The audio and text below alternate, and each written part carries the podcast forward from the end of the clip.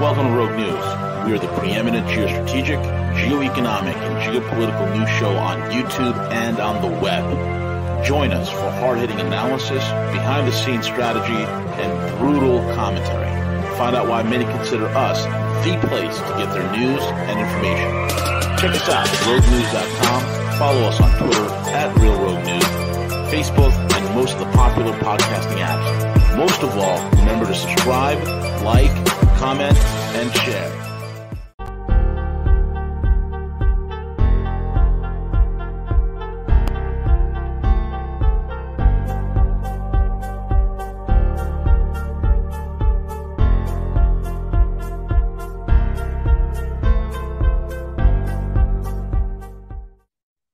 Hello, it's V. Uh, how are all of you out there? This is Australian V. We have with us uh, Matthew Ehret from Canada. Uh, his country is more open than mine. I'm still under lockdown here. I'm in Melbourne, and uh, you know, and uh, the, the the premier here, Premier Andrews, has locked us down again.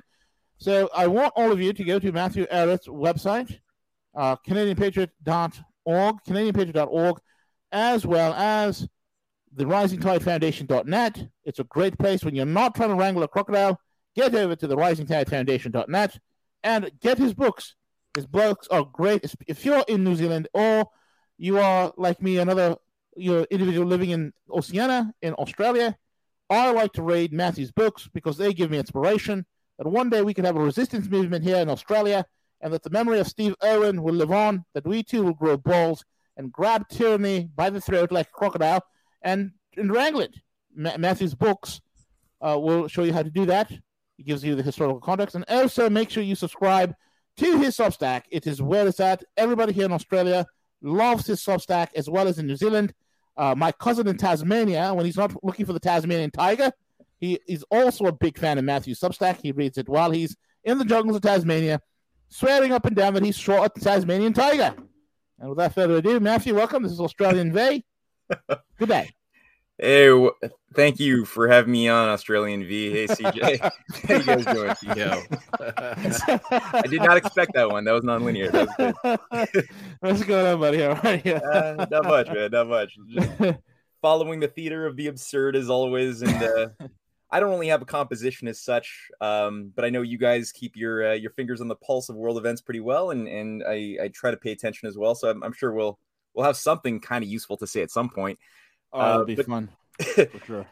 definitely this question of uh you know I, first of all i mean you're, you're you're opening up the question of australia just as a side note um australia you know we, we were all given this idea that australia was just this you know penal colony where uh you know you have a whole society run by bandits you know multi-generational bandits um, who kind of want to steal your wallet if you're a tourist um now the, the actual reality is that there there is unlike canada there is something i think australia has has a, a stronger um, historical tradition because a lot of the people who were exported there from Britain back in the in the 18th century, 19th century, they were actually, when you look at it, they weren't really well. There were some actual hardened criminals, but many, and I would say even maybe most of those who were exported uh, or exiled into Australia were political dissidents. There were people who were trying to uh, bring about.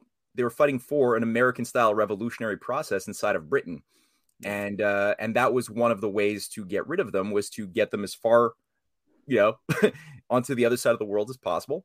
Um, and so you actually have a, a weird situation. You have it in Canada too, but you have points in time when you do get this Republican spirit in the 19th century into the 20th century um, of people who will actually break from their British deep state control and, and cultural uh, expectations and do things like set up a Hamiltonian national bank to provide credit for internal improvements, which was done in the uh, before World War One. And again, there was a big fight to do the same thing. It- you know, and, and and you don't really get that in other parts of the Commonwealth. Eh, No. there- there's 54 countries in the British Commonwealth, which is so you know the the thing being re- reorganized into the new British Empire, the Greater Britain, um, under the, the the Five Eyes. You don't really get any type of activity or his, historical examples like that. At least in the Anglo-Saxon parts, you you do get it in in maybe the darker skinned parts of the world where they didn't receive the bene- full benefits of Her Majesty's grace uh, over the decades. That you know, it, it is ultimately a very racist empire.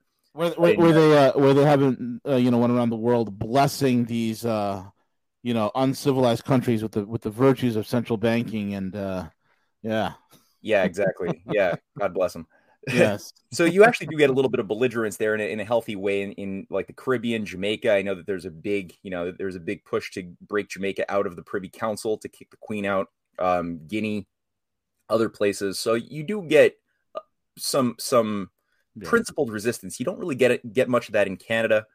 Um, you get a little bit in, in Ireland because of obviously the the you know their history there having been annihilated by the British systematically since the uh, the potato famine days and even before that. But otherwise, Anglo-Saxon wise, you don't get res- heavy resistance. But Australia, you, you do or you did. I mean, they, as we know, the Queen sacked Gough Whitlam a prime minister who was uh, who was actually fighting to kick the Five Eyes out of Australia in the early 70s, who was fighting to um, get control of the economy and, and really put you know Australia back into a pro-industrial orientation with an Asian focus for collaboration with China. He was pushing to recognize China, open up, and create a, a system of again a, a, very open system approach to real industrial development. And for his transgressions, he was sacked by uh, Philip Kerr, the governor general, the Queen's Hand in Australia, who just fired the guy, um, which is scandalous because we're told in the Commonwealth that the governor general and the Queen is just are just ceremonial titles, right? They have no actual real power that they use. They just abide by. Of course, they have to give royal assent to any law that becomes law, she has no power, but she can stop the Parliament of Canada. She has no power, but she can stop the Parliament of Australia and New Zealand. She has no yeah. power, but she's the largest landholder in the in the United Kingdom. Period. Yeah. No power whatsoever. Yeah, with assets probably into the the trillions. Frankly, it, exactly. Uh, you know, effectively, I think conservatively, the the the royal family, the goats, the German goats, uh, that are the royal family, they are they are in the trillions, man. Conservatively, I mean, they, there's estimates anywhere between fifteen to twenty one trillion dollars in actual value, maybe yeah. even up to I, I've heard estimates as high as seventy trillion. So it's crazy. Well, and uh, power, this, is, ceremonial this is useful. It's useful to hold this in mind because I mean, it was just the Queen's 70th Jubilee. Uh, I think it was June 2nd. Matt, uh, I wanted to jump off a bridge when I saw that. Yeah, Matt, I could I not in... take the hologram thing. And the worst part was the idiot people were waving back at a hologram that was waving at them. Yeah, I was in I was in Ottawa with a few friends uh, on what was it uh, Thursday. What I don't know what day that was, but they had the the Queen's uh, giant projections of the Queen all over the Parliament bu- Parliament building at night. And I didn't know that this was happening. I was we were just having a beer and we are walking down the street and we're like, why are there fireworks everywhere? And I was kind of like just enjoying the fireworks and I was like, there's something going on. So we walk over to the Parliament building and there you have the Queen's big mug facing you, you know, in, in all directions. And uh, people are just waiting outside in the middle of the night. Here it's like 10 p.m um, waving at this projection on the Canadian Parliament building of the Queen, holding British flags. And I'm like, what? Are you, what are you doing? She's first of all, she's not even there. If she was, it still wouldn't be valid to do that. But she, it's again, like you said, they're they're waving at a hologram and getting into it. Um, and so you got the, yeah. Matt, hold on. CJ. Yeah. Can you cue up that Bill Maher clip that you played this morning that I, I, I had to jump on? I, I, want Matt to see this. Yeah, yeah. I think yeah. this is going to hit home for Matt. Yeah, yeah. Give me, give me just a second. Yeah, Matt. Well, you know, the the, the Queen. Uh, while while you're pulling it up, she is the longest standing head of state in the world. You know, seventy years, and I mean, again, purely ceremonial, no power, no real, and seventy years as the head of state, not just of Great Britain, but of 52 countries in the Commonwealth, representing 22% of the world's landmass, 70% of the mineral and oil or uh, resource uh, mining operations in Africa are controlled by Lo- the London Stock Exchange, which, which with headquarters either in Britain, in London, or in a Commonwealth country, mostly Canada.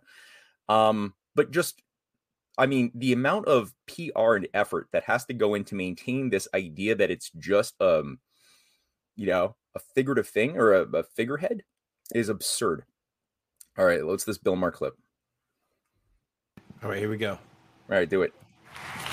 And finally, new rule before we tackle any of our daunting specific problems here in America, we have to figure out how a country can solve any problem if so many of its people are so intractably, astoundingly, mind numbingly stupid.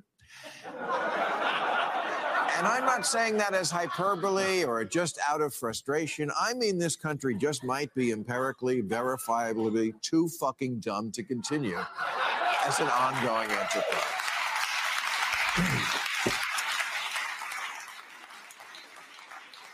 Jay Leno used to do a classic bit called Jaywalking, where he asked ordinary citizens the kind of question we used to consider common knowledge. And in the internet age, that bit has been, shall we say, updated and is still a useful indicator of where exactly we are on the bird brain chart.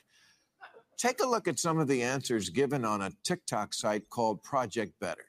Who was the first person to land on the sun? Land something, Lance. Lance. Lance Armstrong is correct. What is the biggest city in the world? Uh, I think it's like Like Asia, What is the biggest city in the world? Europe. If you were born in 2021, how old would you be? 21. What country is Venice, Italy located in for $100? You have any clue? Gosh, I'm going to be a teacher, so I should know this. Um, You should. Paris? Where is Queen Elizabeth from? Egypt. Egypt? Egypt. Where is it? Brazil.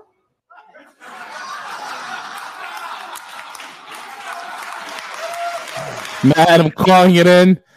I'm cashing in all my checks. I'm done with the West, man. I can't do it. I, I actually got something here. I got something here. Um, on uh, the New York Post. I'm just uh here. Let me just do a screen share. I'll, I'll see. It, it failed last time I tried to do a screen share, but I'm going to try one more time. And if it doesn't work, but I'll just read it. Um, here, screen share. Uh, share. I I turned mine off, so hopefully it'll make it easier. All right. Um, here we are. Share. I said share. Okay, you can see that. You can see yourself. It's Okay. there. Yep. It's there. Can you guys see the uh, New York Oh my God, New York Post. Okay, yes. New York Post. Okay. Um, so this is an example of a of a young woman who is, I believe, in Germany, um, who's actually lobbying right now to have the laws changed so that she could marry her toy Boeing. That's actually a thing happening May 31st. Um, she's not, and she's created a, a new sexual orientation for herself. I forget what it's called. It's in the article. Uh, she has the name for her plane called Dickie. Um, she has hundreds of models of of different planes that she also likes. I guess Dickie doesn't mind if she sees other planes on the She's side. polyamorous, man. Uh, yeah, that's her actually showcasing some some softcore porn with Dickie. Um, and so that's actually Western civilization right now. Um, at work. well, at least it's a it's a Boeing 737. We can be confident than that. That you know she she did pick a fairly reliable model. Hopefully, the. MCAS system on that works and it doesn't nosedive and crash into her. But uh, yeah, uh, I'm done. I'm I'm officially cashing it in on Western cul Western civilization is dead. We had a good run. You know, we came out swinging right after the, the the Dark Ages. The Renaissance was great. The great the Age of Enlightenment. Thank you, God, that was incredible. Uh, the Peace of Westphalia, the American Revolution, the Magna Carta. We had a good run, Matt. We had a good run. I- I'm I'm ready to cash it in. I'm ready to cash in all my chips and be out. Can't. Well, what what I think is important in the, in this whole thing, right? It, it's it's good to have a sense of humor about this insanity because if you don't, you're gonna like I Jump- cry. it's like I- I it's a lot to, to keep you going right? when you just look at some of these examples. Uh, but um, but at the same measure, when you when you look at well, where did the what is Western civilization? We use this blanket term. We we are Western science, Western traditions, Western civilization, as if everything in the past that was from the West all gave birth in a sort of deterministic fashion to today's rules-based international order of psychopaths and mediocrity. And it's like if that were true, if all of the ideas that were that had animated the traditions of Western civilization from Athens to you know Ro- the Roman Republic and onwards to to modern Europe, Renaissance, uh, all if that's all it was that gave birth to this current level of of a train wreck, well, we shouldn't have gotten out of the. I mean, we shouldn't have gotten out of the caves. Like there was no there's no ability to account for how the current disaster of norm what is normal today could have accounted for any upward shift in progress from be, having life expectancies of like 28 years of age, kind of like they did in you know Tibet in the 1930s, um, with a super high infant mortality rate, super high level of ignorance and illiteracy, which we had back in the 13th century. Um, and all of a sudden now we have, you know, we can expect to live at least for the moment till the age of like 79 on average for uh, for people living in the the the, the West. And uh, we generally have access to literacy, though we don't use our power of reading very well. Admittedly, uh, but it's still there. So you're like, well, what what is what is it? And um, and I think from there, it's useful to look at the fact that there's actually two competing currents of Western civilization that are at, at odds, that are incompatible and at war with each other.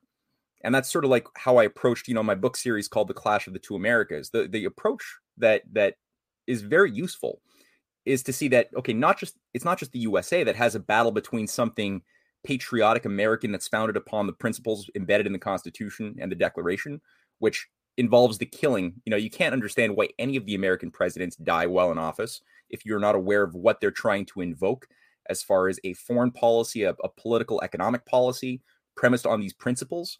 Um, you won't understand really fundamentally what links the death of JFK, Warren Harding, uh, FDR, Lincoln, Garfield, McKinley, uh, who else, Harrison. You won't know what links them all together if you're if you're not aware of this these two opposing currents of this this thing against this insipid rot of a deep state um, run by London. And what do Americans what are, what are they taught in school? You know, in terms of what are the ideas that gave birth to the American Revolution?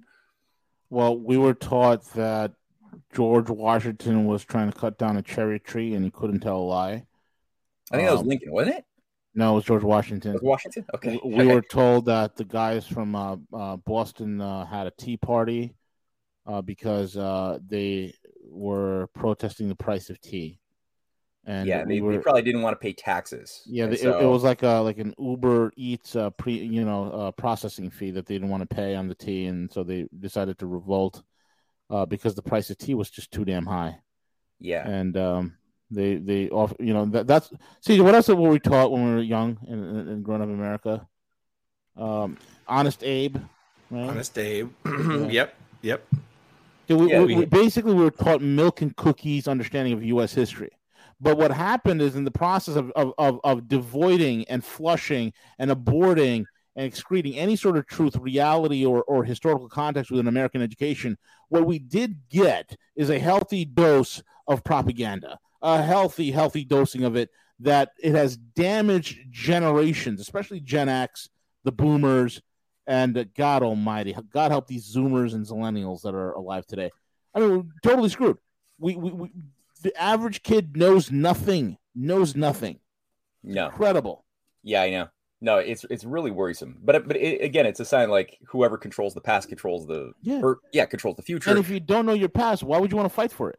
Exactly. And and it, when you're when, when you actually look at well what are the ideas that these people who who like just you know didn't like to pay extra tax on their tea um and and through you know dressed up like like Native Americans and threw tea in the water um what are the ideas that animated them such that they were willing to risk their lives their families lives you know in order to fight for an idea of a new type of system of government that had never existed before was it just because they didn't want to pay taxes that that's why um they did that? Or just like you know washington was just so stoic and honest that he was like i'm gonna just make a new type of you know system of, of republican government that never existed before. Is that really what animated them? And you're like well when you look at the, the modern textbooks we're told it was adam smith.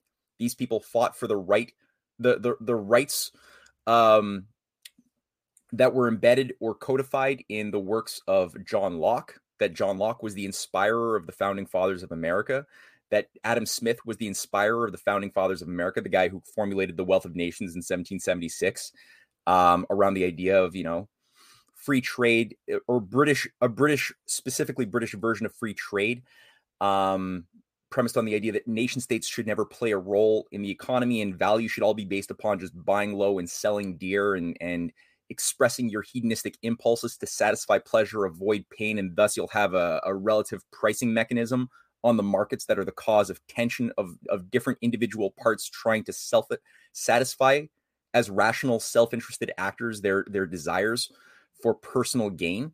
with no concept of the general welfare, no concept of, of morality or metaphysics. It's just personal, individualized, atomized self interest that creates this whole that we we use as a market to define what values are going to be based on what people are willing to pay based on you know either desire or uh, demand or scarcity. And it's like that these ideas this is these are the ideas or or even you know isaac newton you know a couple of founding fathers liked isaac newton so we're told yeah the the newtonian john locke um john locke who by the way believed that human beings didn't have a soul he actually wrote that we're just uh blank slates to be written on by the by a superior class that anybody that we're just born with this this empty husk of a nothing shell to be programmed kind of like machines um, according to desires for again reward and punishment right? Give people some cookies give them pleasure they will change their behavior according to the whimsy of whatever aristocratic class happens to be social engineers at that particular time and you will you know give them a shock or or hurt them if you want bad behavior to go away. This is the this is the, at the heart of modern behaviorism, which is the, at the heart of the the logic of the Great Reset of the the behaviorist overhaul of the entire U.S. government foreign policy and internal policy to control domestic, uh, you know, unacceptables um, under Biden and before that uh, Obama.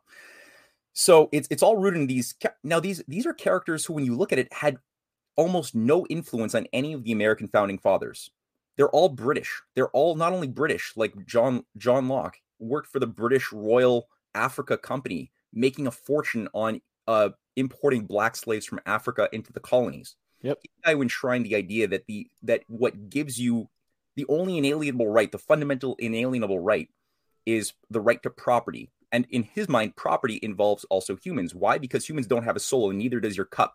So they're the same thing. You know, and if you own it, that's the basis upon which you have rights. Now that's John Locke. Um, yeah.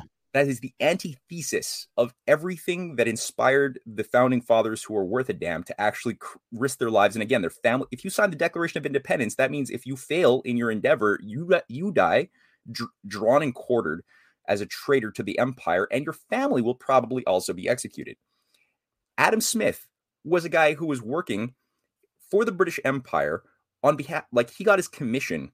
Jeff Steinberg, um, wrote an, an fascinating article. He's he's a, uh, an, interesting researcher uh, who wrote an EIR article many years ago. I don't think he's with them anymore, but um, going through the the carriage ride by with with Adam Smith, who was at that time a teacher of of morals and economy in in Britain, um, with uh, Shelburne, Shelburne, who was the head of the the British Empire intelligence apparatus, like the entire Lord Shelburne himself, was the guy who commissioned Smith to come up with um, a scientific um, academic treatise that would then justify why any type of colonies, whether in India, Ireland, or especially the USA, should logically not ever have the use of protectionism to develop or protect or develop, like cultivate their industrial capabilities, their you know their agricultural independence, and then that and the idea was formulate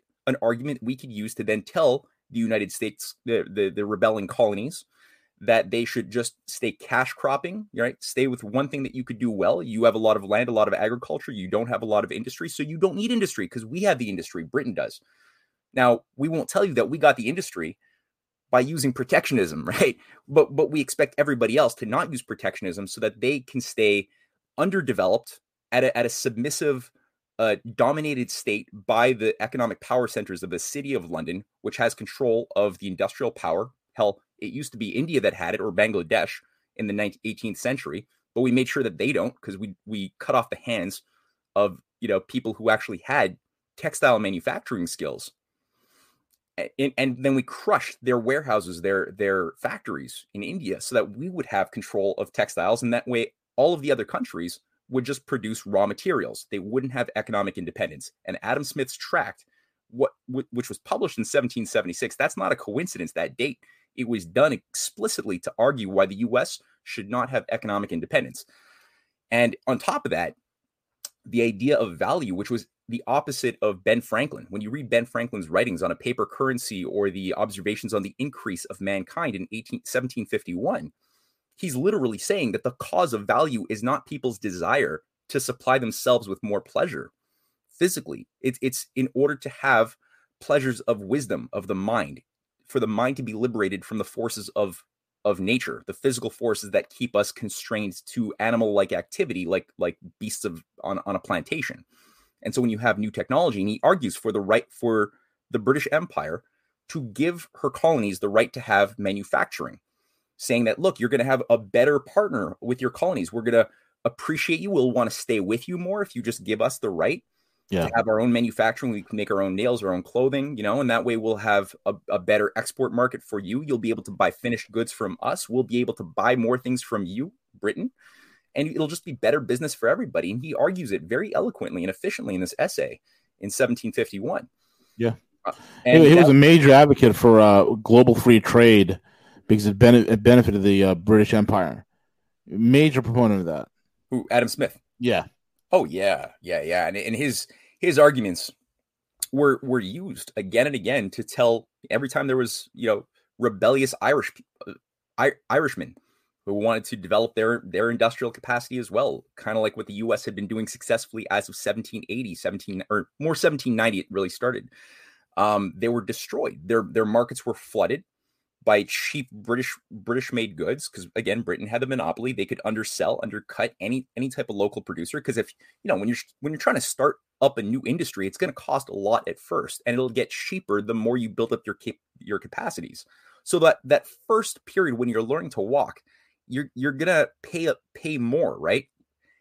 And and it's like we saw that with the price of let's say a microwave right? In the 1960s a microwave was I don't know the, the, the price of several paychecks and over time, you know, by the 1980s, we're mass producing these things. They're super cheap.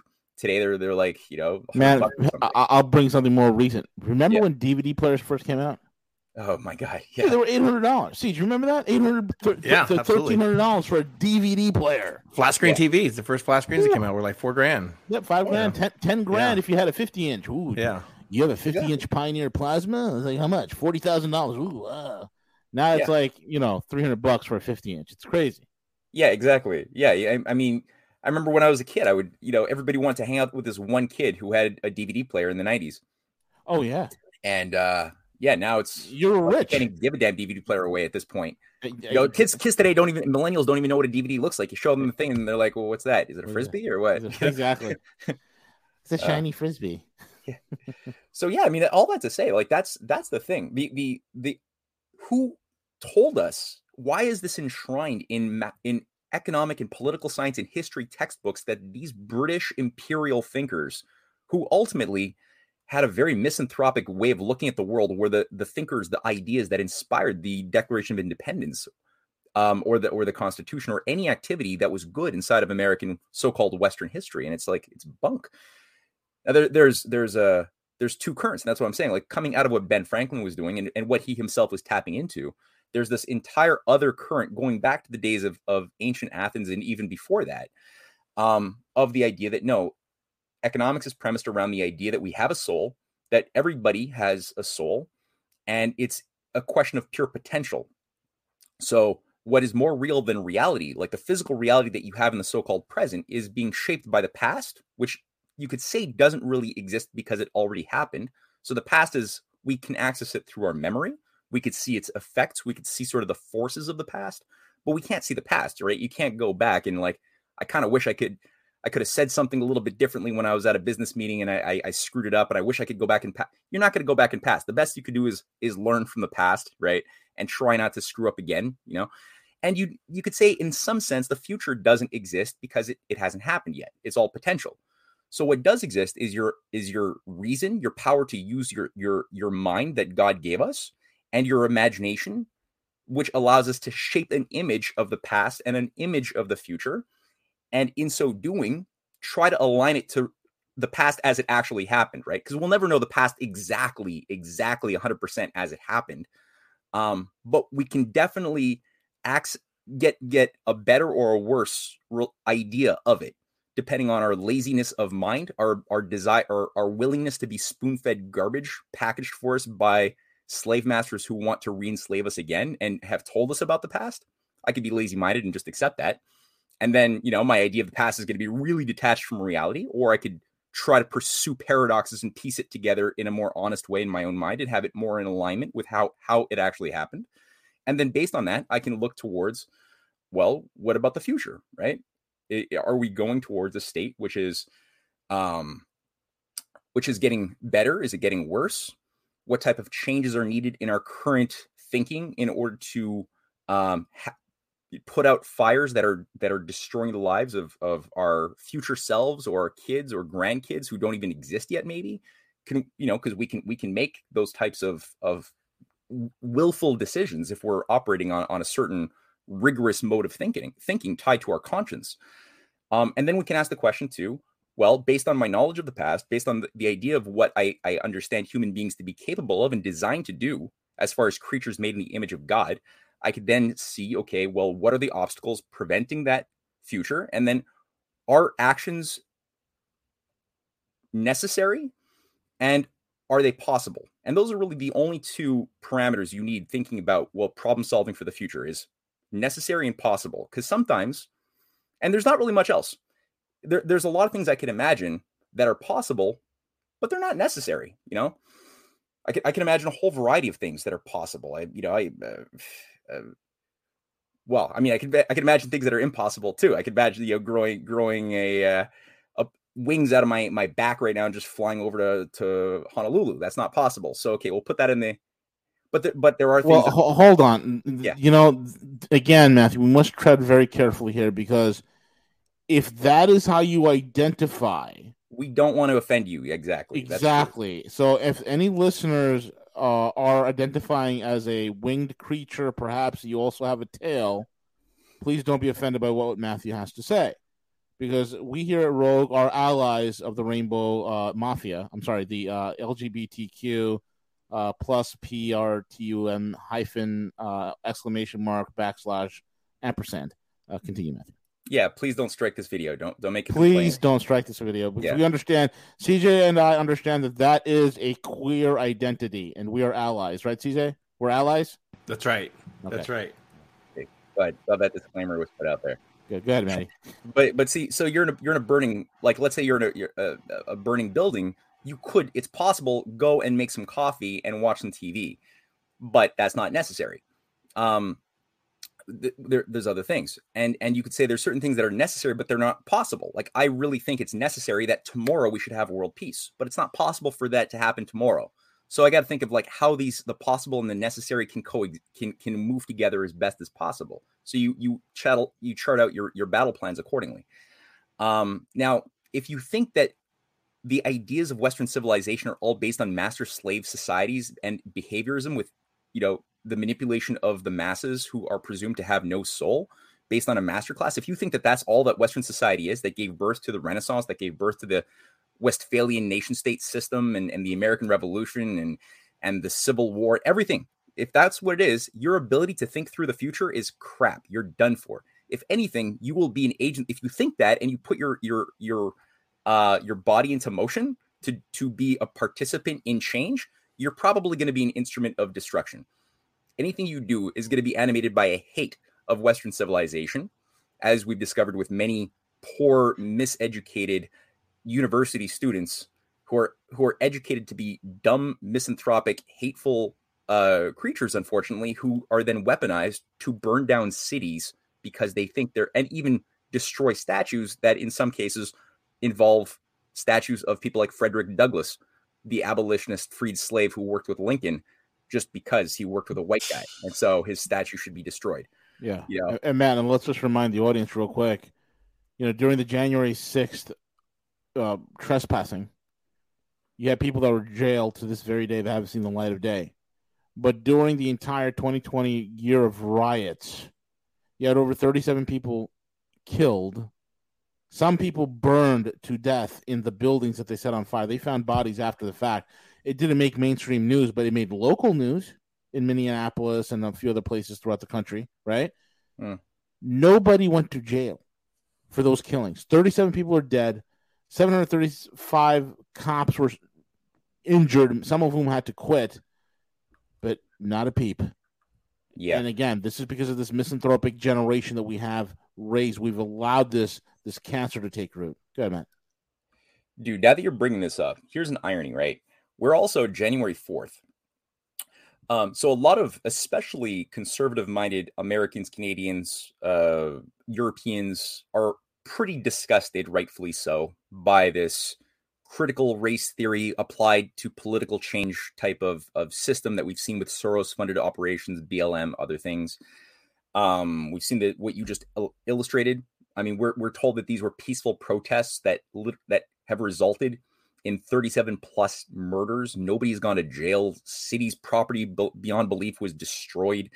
Um, at the same time, these many of these conservative minded people they have ironically um, taken this June 4th to shake their fists in anger at the evil um, government of China because what happened 30 was it 33 years ago on in 1989 was Tiananmen Square. Oh yes, Operation Yellowbird. Hmm. Yeah. Well, that's what came out of that. But but so Tiananmen Square, if you actually look at it, we're told, and I believed, I think a lot of people did believe the, the mainstream media, just like we believed in 9-11 and the official narrative about that. And, you know, I I believe that there was like thousands, if not tens of thousands of innocent civilians who were who were killed by the big bad evil CPC, uh, the, the Chinese Communist Party. Or the Communist Party of China. I forget. Different people call it different thing. Who cares? Um, now, the reality is, when you actually start looking at the facts on the ground, it becomes very clear that that was like a Soros style CIA NED uh, funded color revolutionary Maidan style attempt using violent Western funded provocateurs with Molotov cocktails, with guns, um, who were embedded, infiltrated within the the protesting student uh, body many of the students had you know they were they had legit grievances on all sorts of economic inequalities and they were coming out um, you know doing their protest. And before that you had some workers who were also legitimate grievances coming out doing a peaceful protest. And all of a sudden you have hundreds and hundreds of these provocateurs kind of like what we've seen. You know many people i'm sure went out to blm protests for reasons that were probably just there's a lot of inequality a lot of a lot of like absurdity and hypocrisy in the the american system undoubtedly so they came out. Now, were they the ones who were necessarily responsible for the most radical violence and burning houses down and businesses down and killing people? No, but that's how this thing works, right? You get a bunch of people together who don't know what the hell is going on, and then you get a few provocateurs to blow things up, and everybody gets lost in the in the the fear and anger and they be, they lose their individuality and become a mob and once you're a mob you you will do things that you would never do as an individual with access to your your you know reason and dignity. So there are pictures where people can see this online where i think something like several dozen chinese soldiers um PLA soldiers were lit on fire brutally. They, they were burnt to death. Buses of, of filled were like closed locked and then lit on fire full of these soldiers who weren't properly well equipped kind of like again the maidan. Um, and also some students were killed by by by individuals who were sh- attacking both sides, but a lot of soldiers. They had a lot of restra- restraint, and at most there were a couple hundred people who did die in the course of the event. But um, many of them, like I said, you you can see the charred bodies of these people who were choked to death, these soldiers, and lit on fire. Um, this was a color revolutionary attempt run by those same institutions that were then still in possession of Hong Kong, the British Empire which had run owned Hong Kong for like 99 years. It had only been brought back so-called on, on, on a political level to China back in 1997. But even in, in, on an economic level, the HSBC, global big drug money London-based bank that that got its start with the, the opium wars, to or at least in the wake of the opium wars in 1867, HSBC was created, Hong Kong, Hong Kong Shanghai Bank of Commerce, in order to facilitate the flow of the narcotics trade and and pummel China with ever more higher rates of of opium. And today it's doing the same thing. It got caught red-handed. It, it got fined something like 150 million or billion, billion million. I don't know, a lot of money.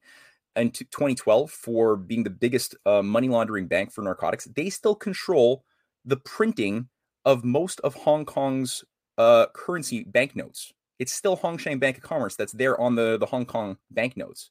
So this is the thing Oh, there you go. Tiananmen Square, the failure of an American instigated 1989 color revolution, Larry Romanoff. That article right there that you've just picked up is the best article on Yep. this topic that I have found. I'm glad that you zeroed in on that. Um, George Bush Sr. was on the ground in Tiananmen Square. Gene Sharp, the father, the godfather of modern color revolutions, who wrote the handbook that's used in Ukraine, in Georgia, was there on the ground in Tiananmen Square. Uh, George Soros's tool, Zhao Ziyang, was the head of the Chinese Communist Party who ran a think tank with George Soros, ready to take Look at that. control of China. There you go. There's picture after picture after picture of things like that um, that we are never told in the, about in the West. And the whole thing was designed to be a Maidan color revolution to oust any remaining nationalists who were trying to fight to save their ancient civilization from the uh, from the technocrats, the the the fourth industrial Davos style, you know, Rockefeller uh, foundation, not Rockefeller Foundation, sorry, uh, David Rockefeller Trilateral Commission operation that want to use them as a new slave society of cheap labor uh, sweatshops. That any of the patriots had to be purged, and Soros's stooge was ready to be put in power as the man of the people who was going to stand up uh, in defense of the students against the big bad Chinese Communist Party, and he was going to be then the one who who ushered in the new age of rampant liberalization. Adam Smith's economic doctrines were being pumped. Yep. Milton Friedman, right, the updated Austrian school um, ideologues were being printed in record numbers. Their their their writings translated into Chinese under Zhao Ziyang's sponsorship throughout the 1980s into the 90s. And uh, and I'm here. I'm talking about Frederick von Hayek, von Mises, uh, uh, uh, again Friedman, um, Milton, who was there actually meeting with Zhao Ziyang and said he's one of the most enlightened uh, politicians of the 20th century. Um, after he met with Zhao Ziyang, this was all going to indoctrinate and bring in a new perestroika like they had been doing for Russia into China with a privatized central bank, a totally privatized system of a, of a new multi billionaire class that was going to be controlled by the Western um, oligarchs that were, you know, already managing the takedown of nation states under things like the Bilderberger Group, which was set up in '54. It it had co-sponsored a sub Bilderberger group called the Davos Club, the the, the World Economic Forum, under Kissinger's stooge uh, uh, Klaus Schwab in 1971, and uh, that was what was being brought in to China. And that was what was stopped when that color revolution was nipped in the bud. And you had, you know, instead of gaining power and privilege and prestige like all of Zhao Ziyang's associates thought they were going to get, and all of the, the provocateurs were promised, I'm sure, very, very uh, comfy lifestyles. Um, instead, they were they had to create Operation Mockingbird, or at least MI6 did, which also used ch- Chinese triads in Hong Kong and the CIA in order to get as many of these provocateurs who would otherwise be sent to jail and allies of Zhao Ziyang, get them out of Beijing. That was done through Hong Kong.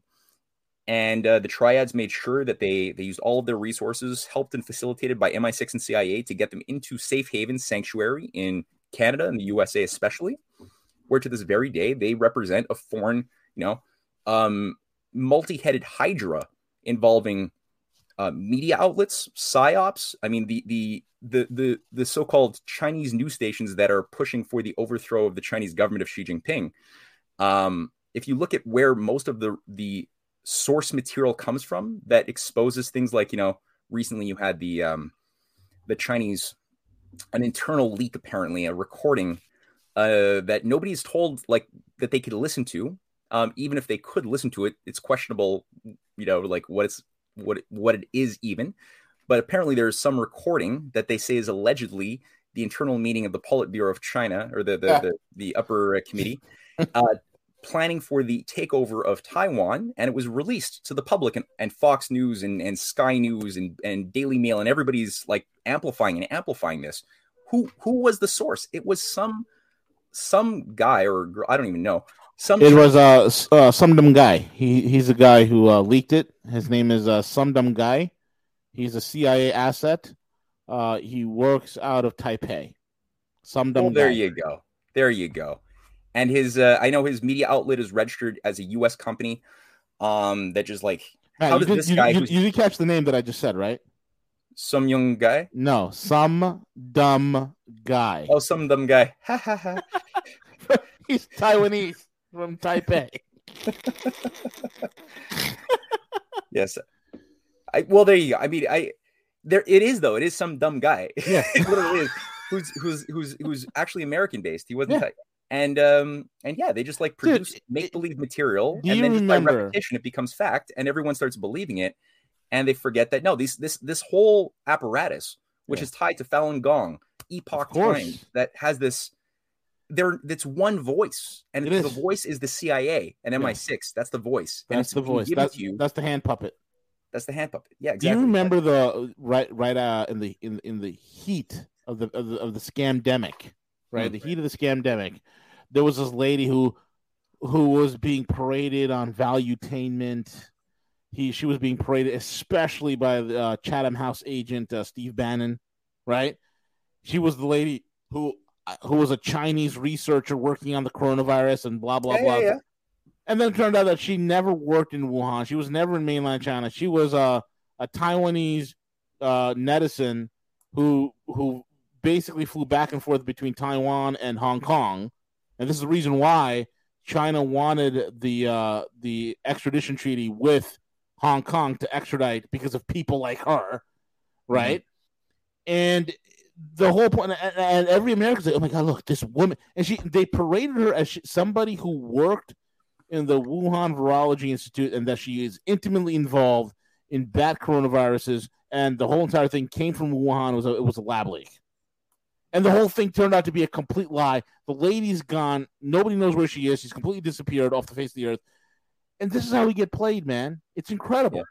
And the power of the mind, right? So this is not something you can remove from the zeitgeist after they've been bombarded for two years with this the same story and the same narrative framing and imagery of this woman, um, and other things too, right? Again and again, it shapes not just the conscious but the psych the the subconscious. That's how they worked us for the, the throughout the entire Cold War with Operation Mockingbird, the psyops, the the utilization of fake news that was all over. That was the Cold War. That that's why the, there was no such thing as the Gulf of Tonkin attack on U.S. on a U.S. battleship in Vietnam. It never happened.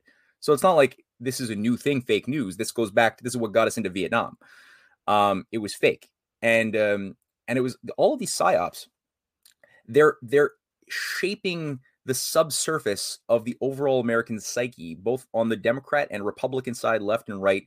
There, we've all been profiled. We're all suffering from these um, deep psychological traumas that go back are multi generational, and we've been profiled. So there are certain buttons that can be pressed that activate certain prejudices, certain, you know, certain tendencies to believe and and create convictions based on no need for actual reasonable evidence because it satisfies certain you know things that were embedded into our, our our minds as children going through the cold war going through like nuclear war threats drills being given anti anti-china anti-russian propaganda throughout the 50s 60s 70s 80s and uh, and it's just being reactivated. It was it was it was toned down throughout the 90s and into you know the first decade and a bit of the 20th 21st century because the idea was well you know the the oligarchy won the the the world right? The game was up. There was no more cold war needed. And it was the end of history. And so you didn't need to have people in a state of psychopathic uh fear and anger against the other against these these artificial creations of these enemies. But now okay these these authoritarian nations that are not part of the rules based order and not playing by the new rules of the game of depopulation and constant global government and war all of a sudden well they're they have to become our enemy again and new iron curtains are coming up and that's what's shaping the bilderberger group meeting even that just that just happened a few days ago it just finished was how to how to readapt to a new era of deglobalization with a new iron curtain how to you know uh, uh, fanatical things like that how to how to move through the oncoming economic collapse through continuity of government um, the, the utilization of dictatorial powers that were advanced by Dick Cheney and that are still there, advanced and, and empowered by Obama, advanced and empowered by Biden now, um, for control by emergency decree and emergency crisis instead of instead of using old democratic institutions of government. Now the idea is under crisis, you don't you cannot have democracy anymore. Uh, in Canada, you cannot have things like you know you can't own a handgun as of this week; it's gone the right to even purchase or sell or import a um, a handgun. Hey man, so that I understand Canadian Parliament, how Yeah. can the, the the Prime Minister just make a broad sweeping law and th- there's no pushback from any of the the elected representatives? There have a is pushback, do they? but in Canada right now there is a coalition, an agreement reached between the the NDP. There's three part. There's the Conservative Party, the Liberal Party, and then there's the NDP Orange Party, who are the primary three parties. Um, the NDP will have never had any actual uh, federal power. However, there's a substantial amount of seats. So the NDP, which formerly, before they got that name, they were the, called the Fabian Society of Canada, Oh, wonderful. under the, the Cooperative Commonwealth Federation that was set up in 1931.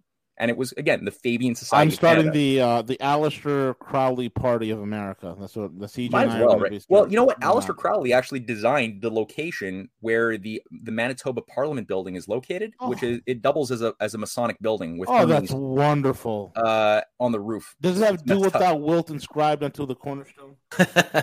You could actually Google that if you Google uh, uh, CJ if you want to find it. I, I know we'll talk about about uh, AMLO and all, but yeah, you could Google uh, Manitoba um, Masonic Legislature of Canada.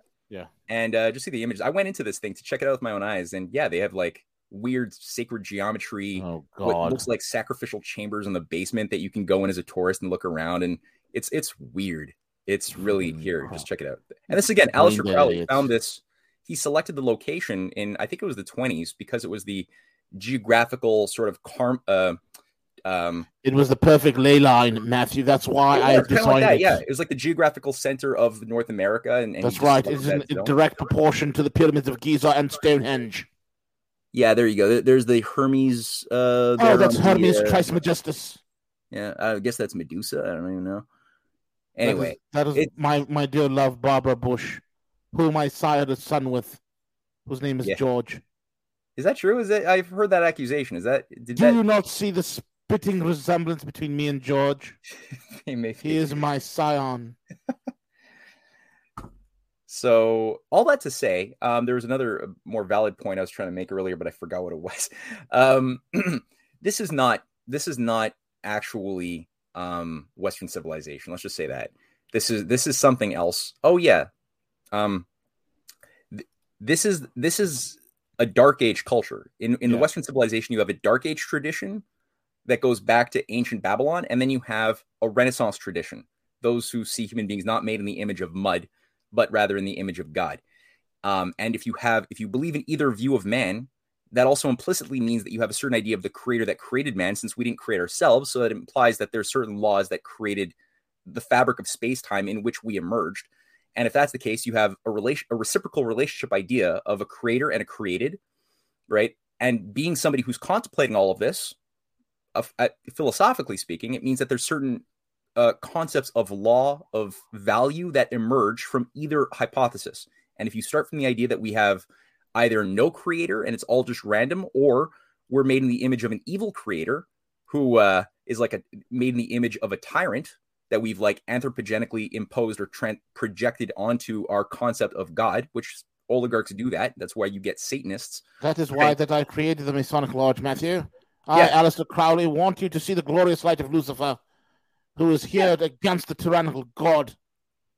and it's like these these guys are just so such perverts that they're actually an egotistical god you know they have, they such god complexes these- that they're they're projecting their own perversion onto what they think of as being the the god controller of the the world that they live in that they're made in the image of which is this evil god Yeah. um which justifies all of their perversion which only makes it even worse right um They um they literally are like worse than nerds, like super nerds, who thought like Dungeons and Dragons was real, the board game. You know, it, it, it, it's it's comical, and, and and wealthy people and people of means gravitate to these br- these rotted, putrid brained morons.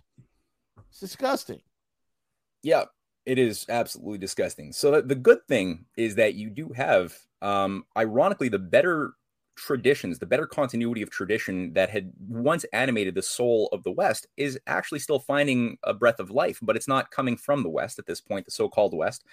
Um, it's coming more from nations right now, and you you brought up the picture of Amel, uh, Obrador, Obrador, who is representing a broader consensus emerging around nations of the global South especially in, in this particular case, he's basically saying, you know, we're we're going to bo- not only boycott the summit of the Americas that Biden is hosting, um, because you know it I doesn't represent the. Americas.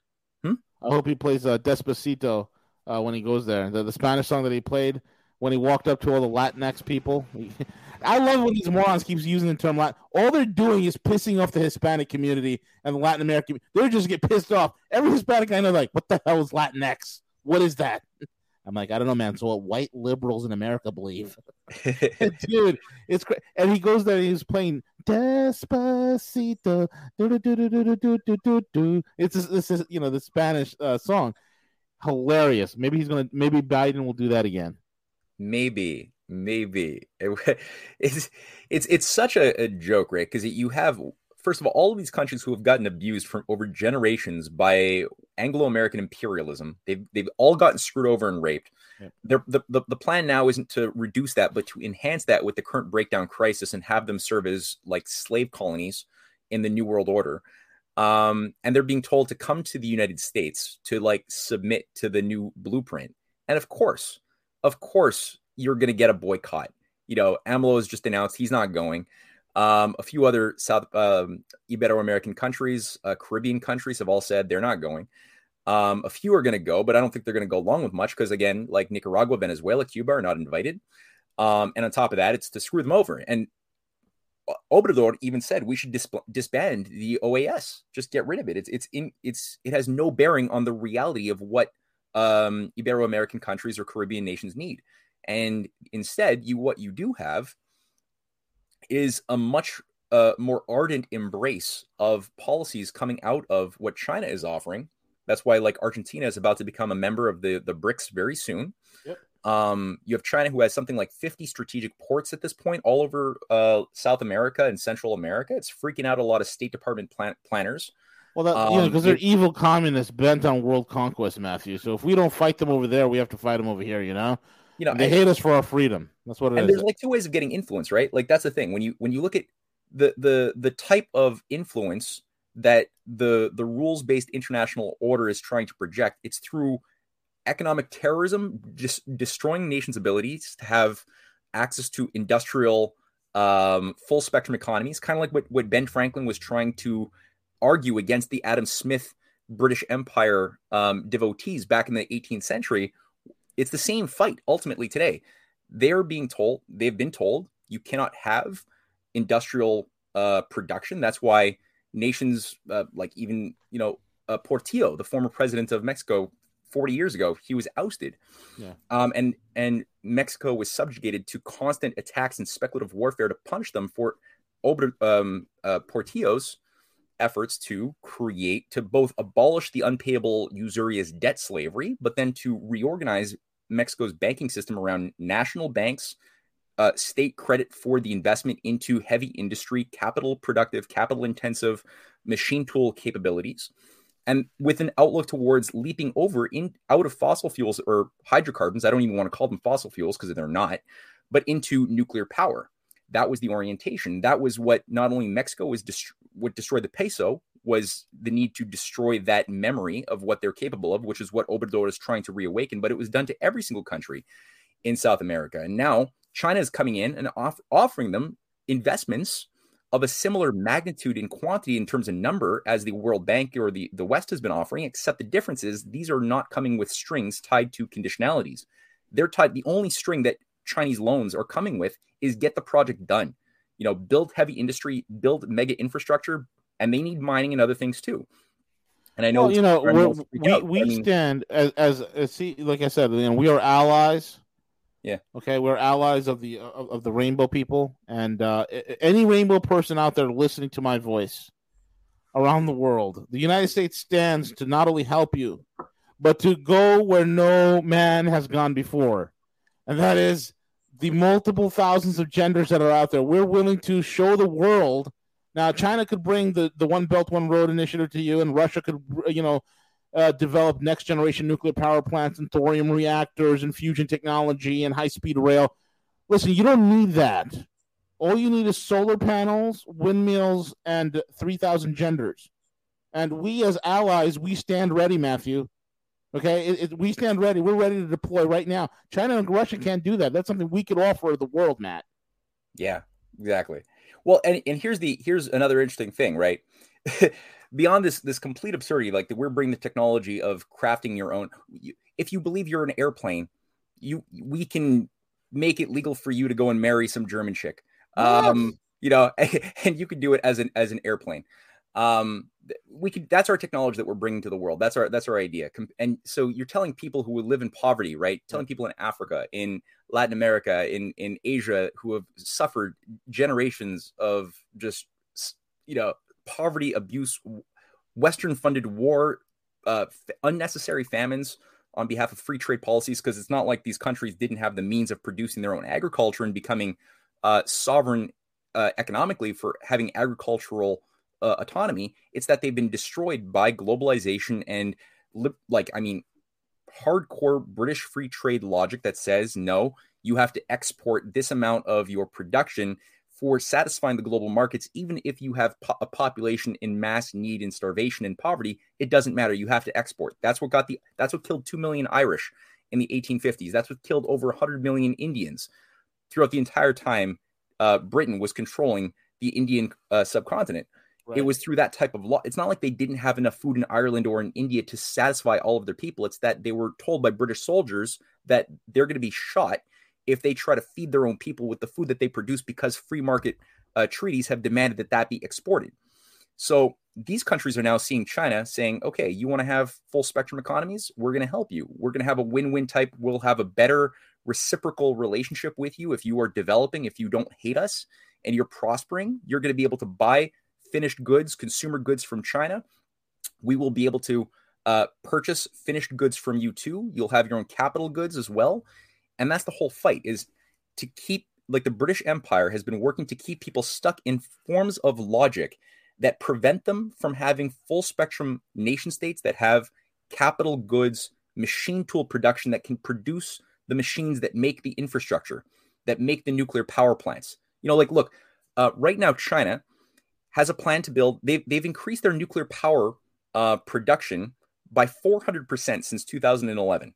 400%. And they have plans currently underway being built to build 150 new nuclear power plants. And we're talking third and fourth generation molten salt, thorium, um, things that we haven't done in like 40 years. They're building 150 by the by the year 2030, with plans to probably grow that geometrically, with a lot of effort into uh, making groundbreaking discoveries into fusion power and other things.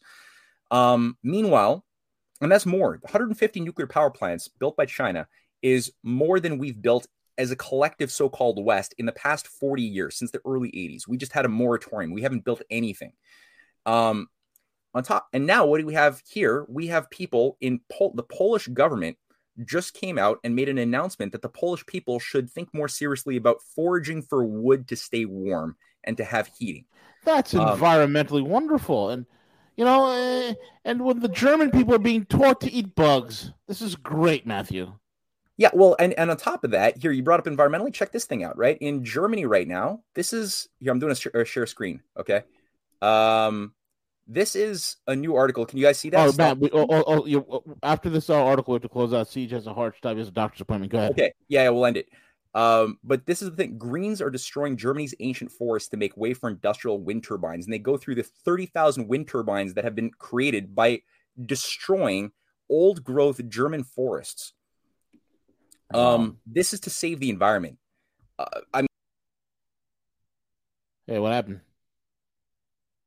I think you went to close the uh, screen share and click the wrong button. I'll message him in Telegram to come back in real quick. Yep. Yeah, so I'm sure that that's that's what happened. Bloody hell. Bloody hell. He was just getting to the point. There he So is. that- Okay, he's sorry back. about that. I, No I, hit the, wrong- I hit the wrong button. So you're talking about wind turbines deforestilizing German force, right? Yeah, all that to say, it's a totally different paradigm, right? If, if you want to actually have a type of system which is going to be able to have a future that's both necessary and possible, you got to look at what the orientation is of the leadership of Eurasia, of the increasing leadership of the entire Caribbean, Exactly. uh, Ibero-American, and African continents as a whole that all want to not sacrifice themselves. They want to have a future, and they want to operate in a world of natural law where it's not just some virtue angel. Like there's no idea of altruistic, pure angels going around doing good for uh, the purity of good's sake, but you have really a, a unlike Adam Smith or Locke or these other creeps, you actually have a, a coherent sense of self interest premised around the idea that what is good for the other is all can also be good for me if we Yeah. act according to an, a, a, respect for the past, an appreciation for the science of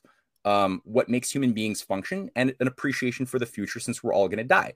And when we think long term in both directions, past and future, we make policies that produce real wealth, that that rejuvenate society, that create the foundations upon which a society can have constant, ongoing renaissances, or simply just means rebirth of the the a revisiting and a rebirth of the best positive principles of what gave your past value. Yeah. That just re, re, reborn re, uh, rebirth them every generation. You have to replicate that so that you don't make the same mistakes and fall into folly and self-destruct as has been the tradition or the the, the trend for the past several thousand human years uh, when we don't learn you know from the past we we replicate idiotic ideas Perfectly with the said. same effect dark ages so you know we're at, we're at, we're at a cusping moment here right we have the we have the atom at, that we're beginning to understand this ge- this this geometry this this, this universe in the very small that unlocks a lot of power that could do a lot of bad or a lot of good depending on the wisdom or the folly that we allow to shape our culture.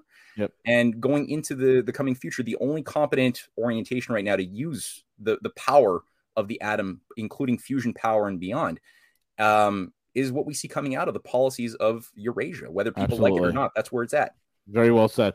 Matthew Ehret, folks. Again, folks, go check him out, CanadianPatriot.com, RisingTideFoundation.net, and the Substack, Matthew Ehret, Dad's uh, Substack. Links will be in the description box. And with that being said, El Cuco, take it away. Right. Okay. All right, good stuff, guys. Matt, awesome shit.